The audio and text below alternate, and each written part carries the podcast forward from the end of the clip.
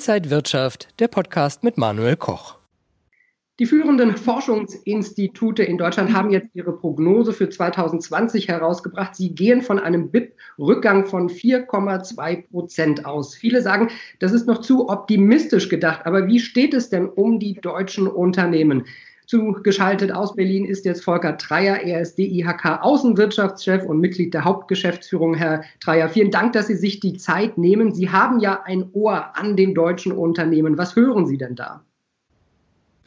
Wir haben ganz viele Unternehmen, die äh, enorme Umsatzausfälle äh, zu bezeichnen, äh, zu verzeichnen haben. Wir haben äh, fast kein Unternehmen, was nicht äh, negativ von der Corona-Krise betroffen ist. Äh, wir haben äh, ganz konkret in der Unternehmensbefragung äh, vor wenigen Tagen die Nachricht bekommen, dass mehr als 26 Prozent der deutschen Unternehmen einen größeren Umsatzeinbruch als 50 Prozent auf das Gesamtjahr befürchten, dass weitere mehr als 25 Prozent einen Umsatzeinbruch zwischen einem Viertel und 50 Prozent äh, sehen und äh, weiteres Viertel äh, zwischen 0 und 25 Prozent Umsatzrückgänge. Das heißt, das sind gewaltige äh, Spuren, das ist untertrieben, sondern ein gewaltiger äh, Einbruch in der wirtschaftlichen Aktivität natürlich mit einem gewissen Fokus auf bestimmte Sektoren, aber kein Sektor, auch die Industrieunternehmen können sich davon freimachen, was im Moment passiert. Äh, wichtig ist, äh, dass die Unternehmen, dass wir unsere Wirtschaftsstruktur durch diesen tiefen Einbruch tragen, dass wir Liquidität in den Betrieben halten. Das ist der große Wunsch, der aus den Betrieben kommt. Äh, da tut die äh, Politik schon einiges, manches muss aber noch nachgesteuert werden.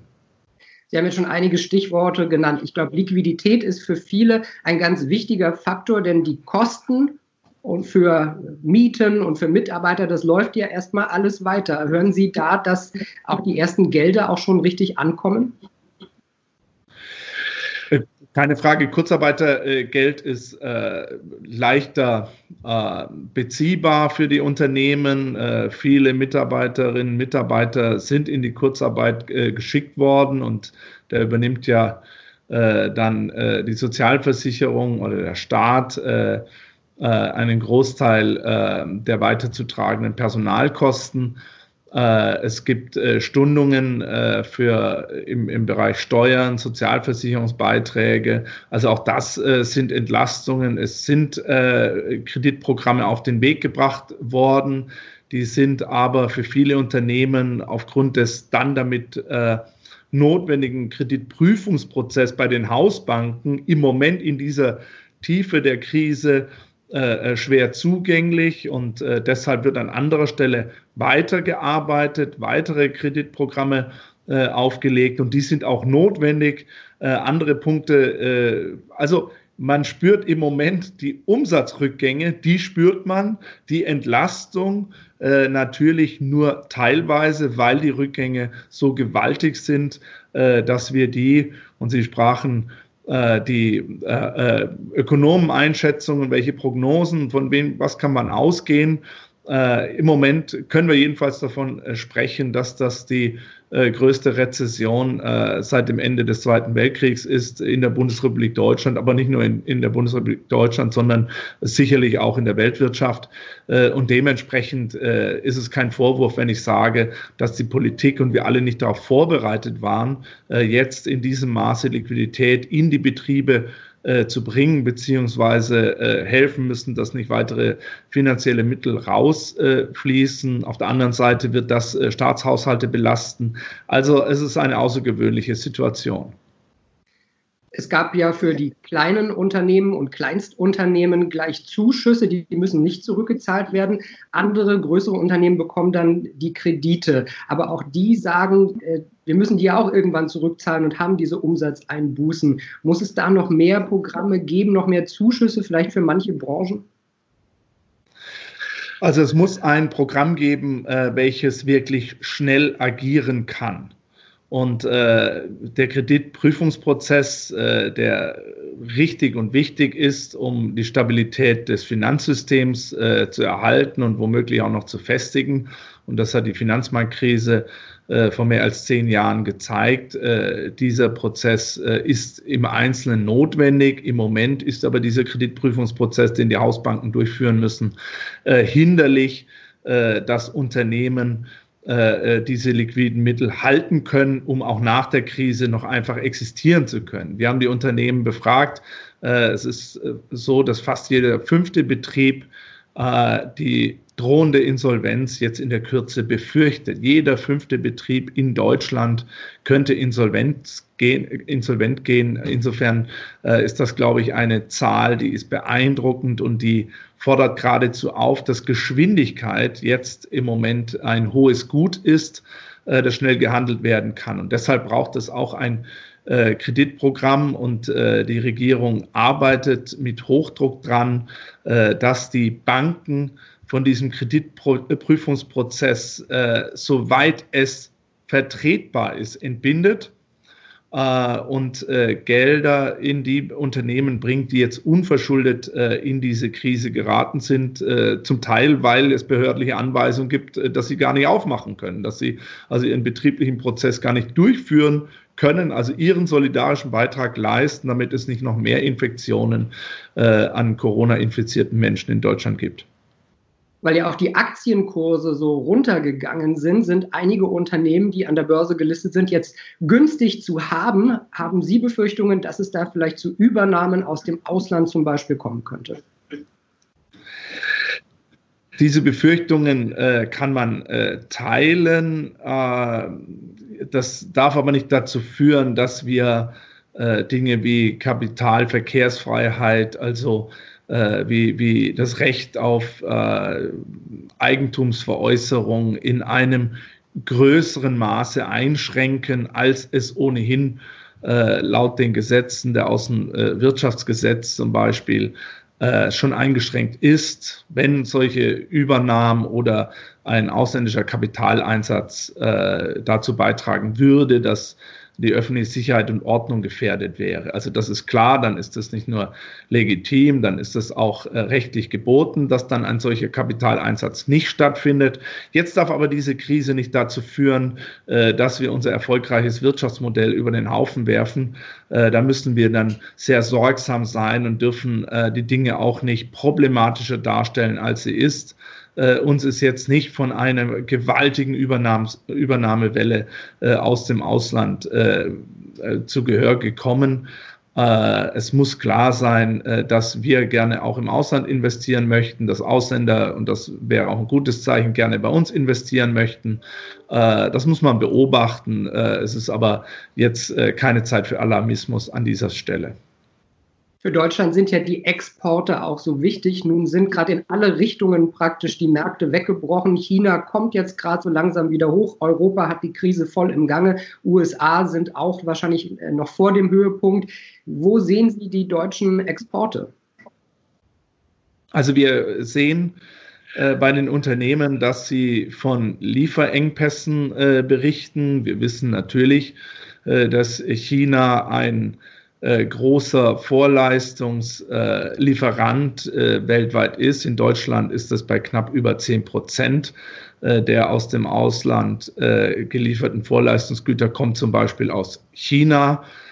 China ist jetzt wieder auf einem Weg, das berichten uns die mehr als 5000 deutschen Unternehmen in China, wo man sagen kann, man ist jetzt auf äh, eine Normalisierungsstufe von vielleicht 60, vielleicht auch optimistisch 70 Prozent wieder. Äh, jetzt fehlt es aber an Nachfrage und auch an an äh, Mobilitätsmöglichkeiten, wenn wir das innereuropäisch sehen. Also es gibt Staus, es gibt logistische Engpässe und es gibt einen Nachfragemangel, weil andere wichtige Wirtschaftsregionen Europa äh, ist angesprochen. Äh, das Vereinigte Königreich äh, wird es Zeit verzögert, aber sicherlich auch stark und sind schon stark betroffen. Und die Vereinigten Staaten, der größte Konsument, wenn man die Staaten betrachtet, weltweit, also ein, ein Magnet für, für Waren und, und Dienstleistungen aus aller Welt, äh, fällt immer stärker aus die nächsten Wochen. Also insofern äh, werden, wird äh, China sich sozusagen, wenn sie denn wieder arbeitsfähiger sind als, als zuvor, als vor vier Wochen beispielsweise, sich umgucken müssen, wo überhaupt die Nachfrage entsteht und wo überhaupt geliefert werden kann. Also wir werden noch etliche Wochen äh, mit diesen gewaltigen Störungen äh, im Welthandel und damit in dem Aufbau, in der Wiederentwicklung äh, äh weltwirtschaftlicher äh, äh, Produktion zu rechnen haben. Deutschland als besonders international verwobenes Volkswirtschaft ist davon natürlich stark betroffen und wir sehen für die nächsten ja, Wochen, ja, vermutlich sogar Monate im außenwirtschaftlichen Bereich äh, ist eher Trübsal zu blasen, äh, denn äh, mit Zuversicht. Das heißt nicht, dass man nicht auch mit Zuversicht die Dinge anpacken soll.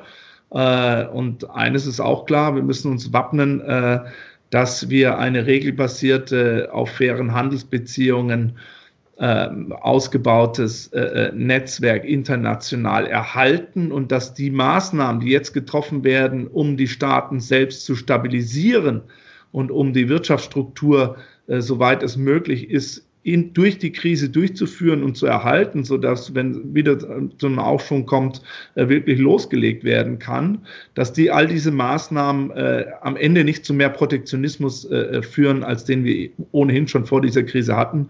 Äh, da gilt es auch ein Augenmerk zu legen und deshalb sind Welthandelsorganisationen und der Dialog äh, mit den großen Wirtschaftsmächten auch in dieser Krise von entscheidender Bedeutung. Genau zu dem Punkt gibt es ja auch die Diskussion, ob wir in Zukunft zum Beispiel Schutzmasken selber produzieren sollten. Was ist da Ihre Meinung? Lieber mehr selber machen oder lieber weltweit einfach besser organisieren und besser verteilen? Also generell äh, letzteres, generell letzteres. Das schließt aber nicht aus, dass für bestimmte Produkte die besonders sensibel sind und in so einer Krise jetzt besonders gebraucht werden, jetzt Aktionen gestartet werden, äh, damit, wenn es international jetzt nicht möglich ist, auch national Abhilfe geschafft werden kann. Das ist natürlich äh, das Primat äh, der Politik, das zu entscheiden und damit der Gesellschaft und jetzt hier loszulegen. Damit soll aber nicht äh, losgelegt werden, dass wir unser Wirtschaftsmodell äh, äh, an dieser Stelle ganz grundlegend verändern müssen, dass wir unsere internationale Ausrichtung verändern müssen. Die hätte Wohlstandsverluste zur Folge, äh, äh die wir ansonsten wirklich auch in die Waagschale legen müssen. Und da würde ich sagen, dann schlägt diese Waagschale dann den, den, den Einzelfall sogar. Aber der Einzelfall ist jetzt im Moment wichtig, der darf aber dann nicht und wir leben ja hoffentlich äh, nicht immer in solchen Phasen wie dieser außergewöhnlichen, dass wir von einer Pandemie sprechen müssen, dass eine äh, Infektionsgefahr äh, in ganz vielen Weltregionen, äh, fast muss man sagen, fällt einem ja auch keine ein, die nicht davon betroffen ist, äh, dass wir, wir sowas erleben. Und deshalb im Einzelfall ist äh, die nationale Aufstellung ganz sensibler medizinischer Produkte an dieser Stelle äh, sicherlich nachvollziehbar und auch gerechtfertigt. Äh, fürs Generelle gilt, äh, wir haben ja gesehen, am Anfang war die Diskussion, sind wir zu stark abhängig von China? Heute könnten wir fragen, sind wir zu stark äh, abhängig äh, von der Welt, weil alle sind davon betroffen. Und wenn Sie das fragen, dann können Sie irgendwann auch fragen, wir werden es gar nicht schaffen, die Dinge, die wir brauchen, alleine herzustellen. Also äh, das gilt ja dann nicht nur für Schutzmasken, sondern für alle möglichen Produkte. Und dann werden wir sehen, nein, es ist besser, äh, international zu handeln, zu einer Abstimmung zu kommen. Wenn man es nicht immer international so schnell hinkriegt, ist es natürlich ganz wichtig, dann den europäischen Weg zu suchen sagt Dr. Volker Dreier, DIHK Außenwirtschaftschef. Vielen Dank für diese Einblicke in die Welt der deutschen Unternehmen und ich wünsche Ihnen alles Gute. Bleiben Sie gesund. Ich danke Ihnen gleichfalls. Viel Gesundheit.